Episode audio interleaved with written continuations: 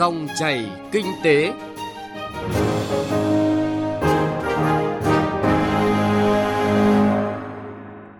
Các biên tập viên Thành Trung và Xuân Lan rất vui được gặp lại quý vị và các bạn trong dòng chảy kinh tế trên kênh Thời sự VOV1 của Đài Tiếng nói Việt Nam. Chương trình hôm nay thứ năm ngày 2 tháng 7 có những nội dung chính sau đây. Tăng trưởng kinh tế 6 tháng khả quan nhưng vẫn cần sự cẩn trọng và nỗ lực để vượt qua thách thức. Để nắm bắt cơ hội từ làn sóng thứ ba trong lĩnh vực kinh tế, cần loại bỏ các quy định pháp luật trồng chéo.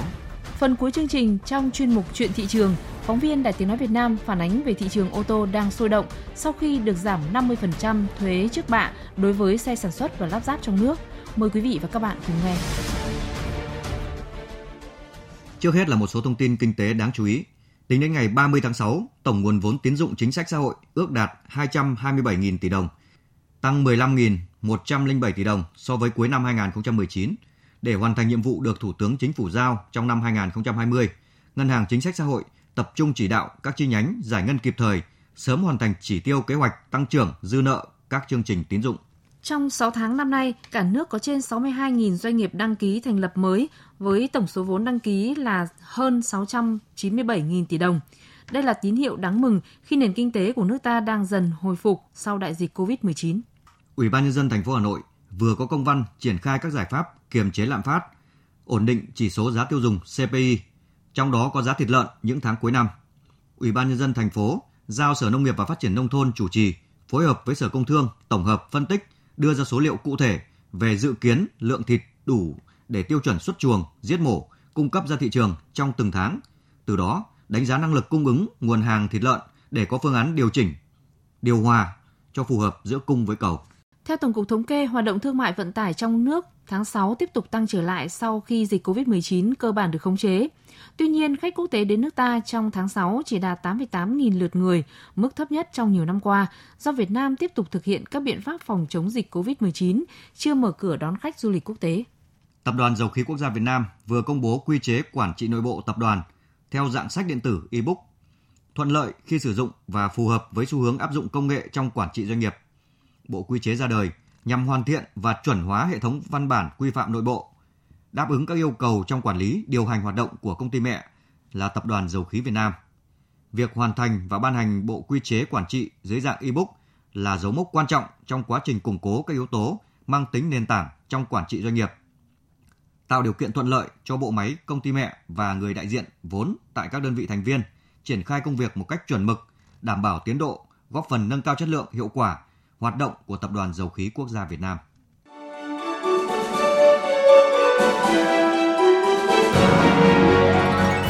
Dòng chảy kinh tế, dòng chảy cuộc sống.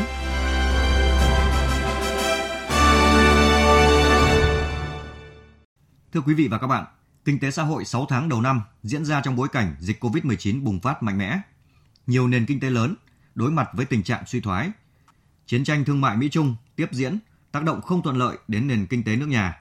Nhưng với những chủ trương chỉ đạo kịp thời từ chính phủ cùng nỗ lực của nhân dân, doanh nghiệp, tổng sản phẩm trong nước vẫn đạt mức tăng trưởng là 1,81% so với cùng kỳ năm 2019, không rơi vào tình trạng tăng trưởng âm, không có nghĩa là chúng ta tiếp bước trong bối cảnh hoàn toàn thuận lợi.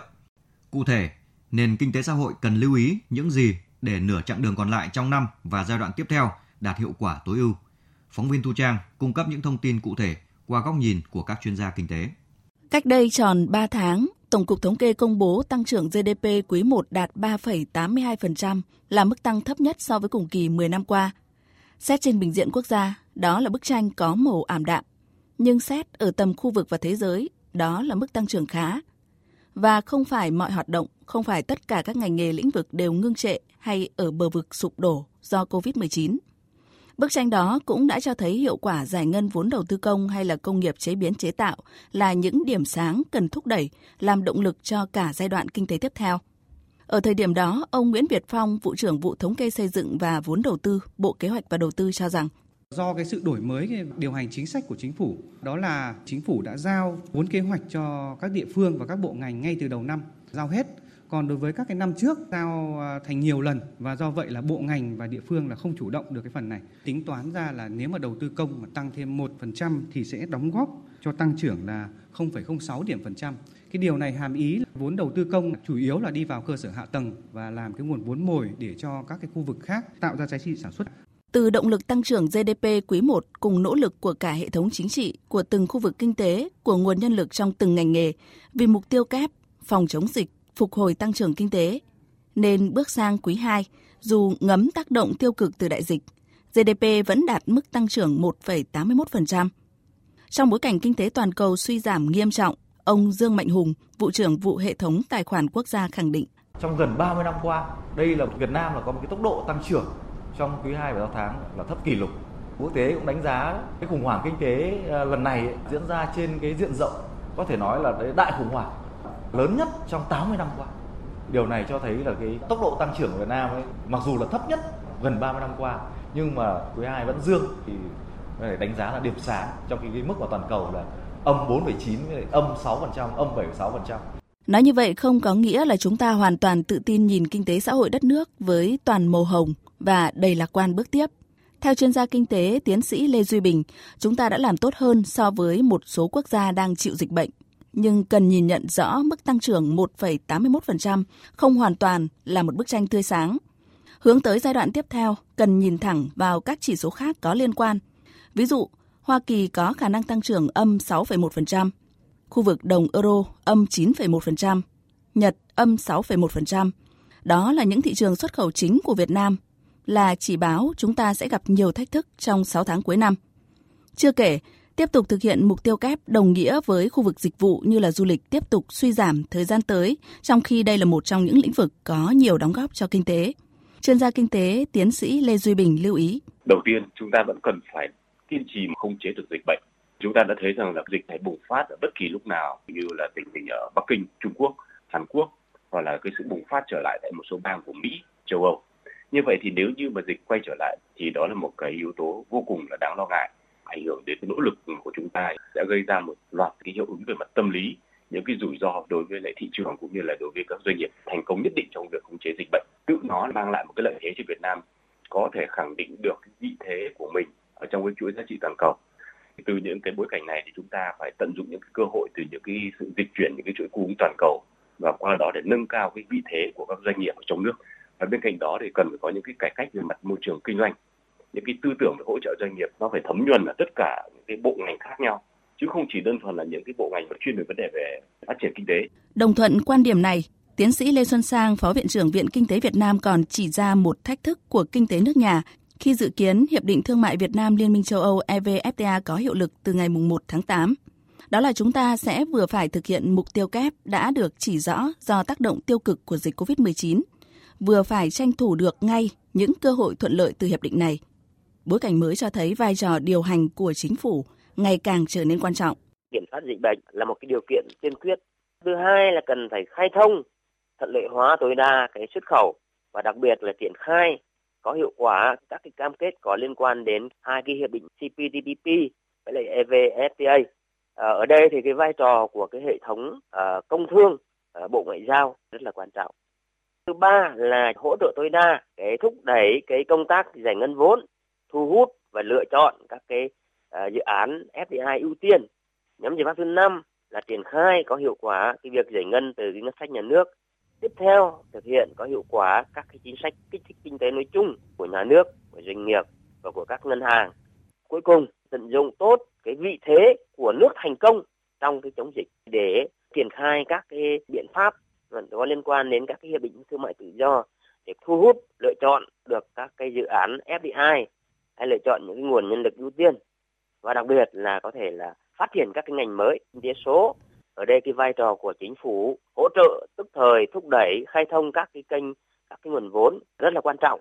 trong giai đoạn bình thường mới với nhiều cơ hội xen lẫn thách thức để tránh xảy ra làn sóng covid thứ hai để ổn định xã hội và phát triển kinh tế, đặc biệt là để tranh thủ được những thuận lợi thời cơ từ hiệp định thương mại thế hệ mới như là EVFTA. Từng cá nhân doanh nghiệp, từng bộ ngành địa phương, toàn nền kinh tế xã hội nói chung cần quan tâm xem xét, thực hiện nhiều giải pháp dưới sự điều hành sát sao của chính phủ. Trong đó, có các giải pháp vừa được các chuyên gia kinh tế chỉ rõ. Có như vậy, kinh tế xã hội mới đạt hiệu quả tăng trưởng tối ưu ở giai đoạn tiếp theo.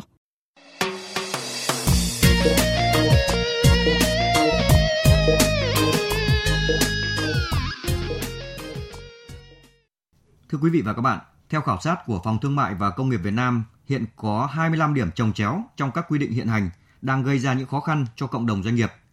Sau hai làn sóng cải cách điều kiện kinh doanh vào năm 2016 và 2018, đến nay thì chính phủ cần làn sóng thứ ba, loại bỏ các quy định pháp luật trồng chéo. Thông tin từ phóng viên Nguyễn Hằng. Khảo sát mới đây của Phòng Thương mại và Công nghiệp Việt Nam đã tiếp nhận 774 ý kiến phản ánh, kiến nghị từ các hiệp hội doanh nghiệp gửi về. Theo đó, các kiến nghị sửa đổi 411 văn bản quy phạm pháp luật về đầu tư kinh doanh, đồng thời đưa ra 106 kiến nghị với các bộ ngành. Nhận định của nhóm nghiên cứu cho thấy một số ngành nghề kinh doanh có điều kiện cần được bãi bỏ, điều chỉnh cho phù hợp. Theo ông Nguyễn Hoài Nam, Phó Tổng thư ký Hiệp hội Chế biến và Xuất khẩu Thủy sản Việt Nam, mặc dù chính phủ đã ban hành nghị quyết về cải thiện môi trường đầu tư kinh doanh, nhưng sự chuyển biến của bộ ngành vẫn rất chậm. Nhắc tới vướng mắc cụ thể, ông Nam cho biết, khi Hiệp hội Chế biến và Xuất khẩu Thủy sản Việt Nam mong muốn giải quyết những vướng mắc về mã số, mã vạch, thì Bộ Khoa học và Công nghệ cho rằng thủy sản là một trong hàng trăm hiệp hội ngành hàng và nêu lý do để sửa một nghị định sẽ mất nhiều thời gian. Chúng tôi đang liên quan đến những 6 bộ, 7 bộ. Chuyện mã số mã vạch là đã có nhiều trao đổi ở nhiều diễn đàn. Tuy nhiên rằng để sửa một nghị định người ta bảo là khó khăn lắm, vất vả lắm, nhiều công sức lắm, nhiều thời gian lắm. Bên ngành chúng tôi thôi, nỗ lực bao nhiêu tiền về công nghệ để cuối cùng là họ chấp nhận là mình sản xuất tại Việt Nam và người ta sẽ xếp ngay trên siêu thị. Thế nhưng cuối cùng cái chuyện mã số có ông còn phải hai mã cơ, mã QR và mã số mã vạch. Thế nhưng chúng ta khi đã đưa vào trong nghị định rồi là cấp cấp chính phủ, thủ tướng ký rồi thế thì thực sự là đúng là một cái ngáng trở. Về những bất cập của ngành sữa, bà Phạm Thị Ngọc, Tổng thư ký Hiệp hội Sữa Việt Nam cho biết, ba bộ là Y tế, Công thương, Nông nghiệp và Phát triển Nông thôn đang quản lý ngành sữa, mặc dù có luật về an toàn thực phẩm. Nhưng hiện có ba nghị định hướng dẫn về vi phạm đầu tư kinh doanh của ba bộ lại đang có những bất cập không thống nhất, gây cản trở cho các doanh nghiệp. Trong cái điều kiện an toàn thực phẩm để cấp giấy chứng nhận đủ điều kiện ở Bộ Y tế, việc cấp giấy xác nhận an toàn thực phẩm, xác nhận đủ sức khỏe thì là đủ cơ sở tự xác nhận nhưng đến bộ công thương thì cũng một cái điều kiện này thì lại do một cái cơ quan quản lý nhà nước mà bộ công thương chỉ định bộ nông nghiệp cũng thế thì tôi thấy rằng là đấy là những cái điều kiện mà cùng một kinh doanh sữa thì lại có những cái điều kiện không thống nhất với nhau cũng tôi cũng mong rằng là giảm thiểu các thủ tục hành chính tháo gỡ cho doanh nghiệp cũng như tạo điều kiện cho doanh nghiệp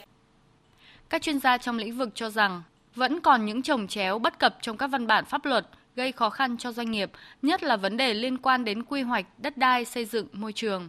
Theo ông Vũ Tiến Lộc, Chủ tịch Phòng Thương mại và Công nghiệp Việt Nam, cơ quan này đã đề xuất 25 điểm trồng chéo bất cập trong các quy định hiện hành, vướng mắc của doanh nghiệp liên quan tới điều kiện kinh doanh được đơn giản hóa, thậm chí hủy bỏ. Tuy nhiên, thời gian tới, các cơ quan quản lý cần gia tăng tốc độ thực thi các yêu cầu, chỉ đạo của chính phủ trong việc tạo thuận lợi và hỗ trợ doanh nghiệp phát triển. Phải tiếp tục đơn giản hóa thủ tục hành chính trong việc thực hiện các cái điều kiện kinh doanh cái tổ giả xét này làm với tinh thần tích cực trên 11 cái mũi giáp công 11 nhóm làm với tinh thần tích cực ra xét từ luật chứ không phải chưa luật ra. Thì tôi hy vọng rằng cái làn sóng cải cách thứ ba này và đợt sóng cải cách sẽ lớn hơn hai cái đợt cải cách của năm 16 và năm 18 và sẽ chung tay đưa ra những khuyến nghị rất cụ thể để có thể kiến nghị quốc hội với chính phủ. Và chúng ta sẽ chung tay để góp phần làm cái, cái đợt sóng cái thứ ba. Rõ ràng để tạo được những đột phá về cắt giảm các điều kiện kinh doanh, hỗ trợ doanh nghiệp gia nhập thị trường, cần có những thay đổi về quản lý nhà nước. Trong báo cáo gửi tới chính phủ, có bộ, ngành khẳng định đã cắt giảm được tới 60% điều kiện kinh doanh. Tuy nhiên thực tế chỉ khoảng 30 đến 40% điều kiện kinh doanh được cắt giảm. Trước bối cảnh đó, cộng đồng doanh nghiệp đang rất kỳ vọng vào làn sóng cải cách thứ ba của chính phủ ngay trong thời gian tới đây.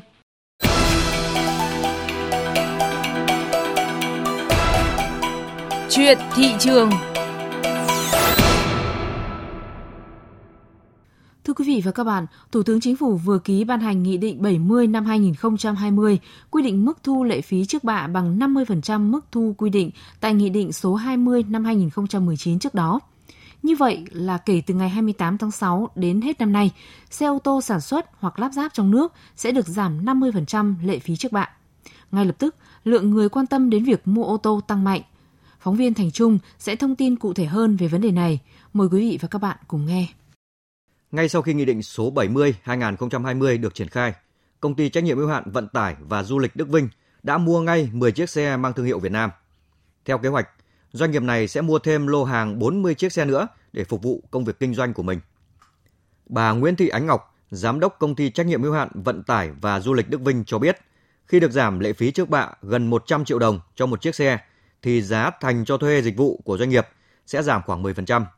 Điều này có lợi cho cả doanh nghiệp và người dân. Ờ, sau cái dịch Covid thì cái nhu cầu đi lại của khách hàng cũng nhiều hơn. Và ờ, khi mà có cái chính sách giảm giá này thì ờ, bản thân chúng tôi cũng có một cái định hướng kinh doanh, tăng cái lượng xe sản xuất ở trong nước mua về để kinh doanh giảm giá thành cho khách hàng.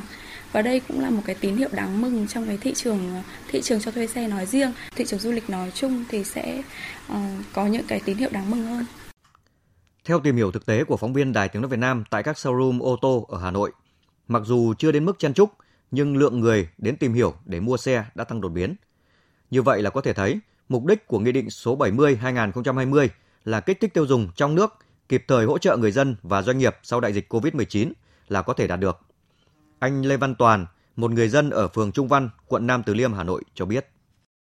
Đưa ra thì giảm 50% phí trước bạ thì ờ, người dân thì tôi cũng thấy rất là vui đây cũng là cái điều kiện để à, chúng tôi tiếp cận à, gần hơn với cả những chiếc xe mà trước đây cũng là có cái giá rất là cao. À, tuy nhiên thì tôi cũng rất là băn khoăn khi mà sống tại thủ đô như thế này hàng ngày thì đi thậm chí là đến hàng tiếng mới đến được cơ quan. À, cái chỗ để xe cũng không có như vậy thì à, liệu khi mà à, nhiều người cũng có nhu cầu và cũng tiếp cận được mua được ô tô như thế này thì liệu à, có thể di chuyển được hay không cũng như là cái chỗ để xe thì có hay không? Cái đấy thì người dân chúng tôi cũng rất là băn khoăn. Mặc dù ngành công nghiệp sản xuất ô tô của Việt Nam chưa phát triển mạnh so với các nước trong khu vực, nhưng các công ty lớn trong thị trường đã bước đầu có kế hoạch xây dựng các trung tâm sản xuất ô tô chuyên nghiệp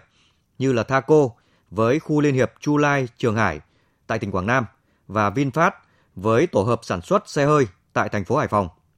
Với việc được giảm thuế trước bạ, những dòng xe của thương hiệu này sẽ có lợi thế cạnh tranh so với ô tô nhập khẩu. Xe VinFast Fadin có thể được nhiều người quan tâm so với các xe trong phân khúc cỡ A gồm có Kia Morning, Hyundai Grand i10 và Toyota Wigo, vân vân. Anh Nguyễn Văn Tâm ở phường Nguyễn Du, quận Hai Bà Trưng, Hà Nội nói: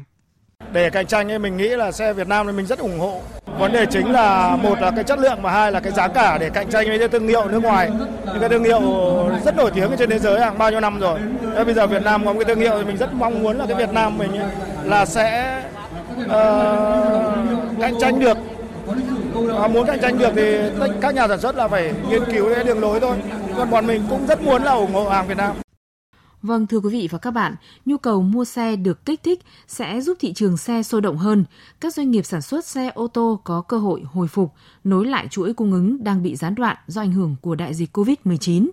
Đối với nhà sản xuất, phân phối ô tô sản xuất, lắp ráp trong nước, việc giảm lệ phí trước bạ lần này sẽ hỗ trợ các nhà phân phối tiêu thụ được lượng xe tồn kho kể từ khi đại dịch COVID-19 bùng phát, tăng doanh thu, bù đắp chi phí, tổn thất do dịch bệnh, góp phần giúp ngành sản xuất, lắp ráp ô tô trong nước sớm vượt qua khủng hoảng và phát triển. Bên cạnh đó, thông qua việc hỗ trợ tiêu thụ sản phẩm sẽ giúp các nhà sản xuất ô tô trong nước đẩy mạnh sản xuất, lắp ráp xe mới đưa vào thị trường, nâng cao năng lực cạnh tranh của xe sản xuất lắp ráp trong nước, phấn đấu đạt tỷ lệ xe sản xuất lắp ráp trong nước chiếm 70%, đáp ứng nhu cầu thị trường nội địa, hướng tới mục tiêu xuất khẩu sang khu vực ASEAN. Đến đây thì thời lượng của dòng chảy kinh tế cũng đã hết. Chương trình hôm nay do biên tập viên Thành Trung và nhóm phóng viên kinh tế thực hiện. Cảm ơn quý vị và các bạn đã quan tâm theo dõi.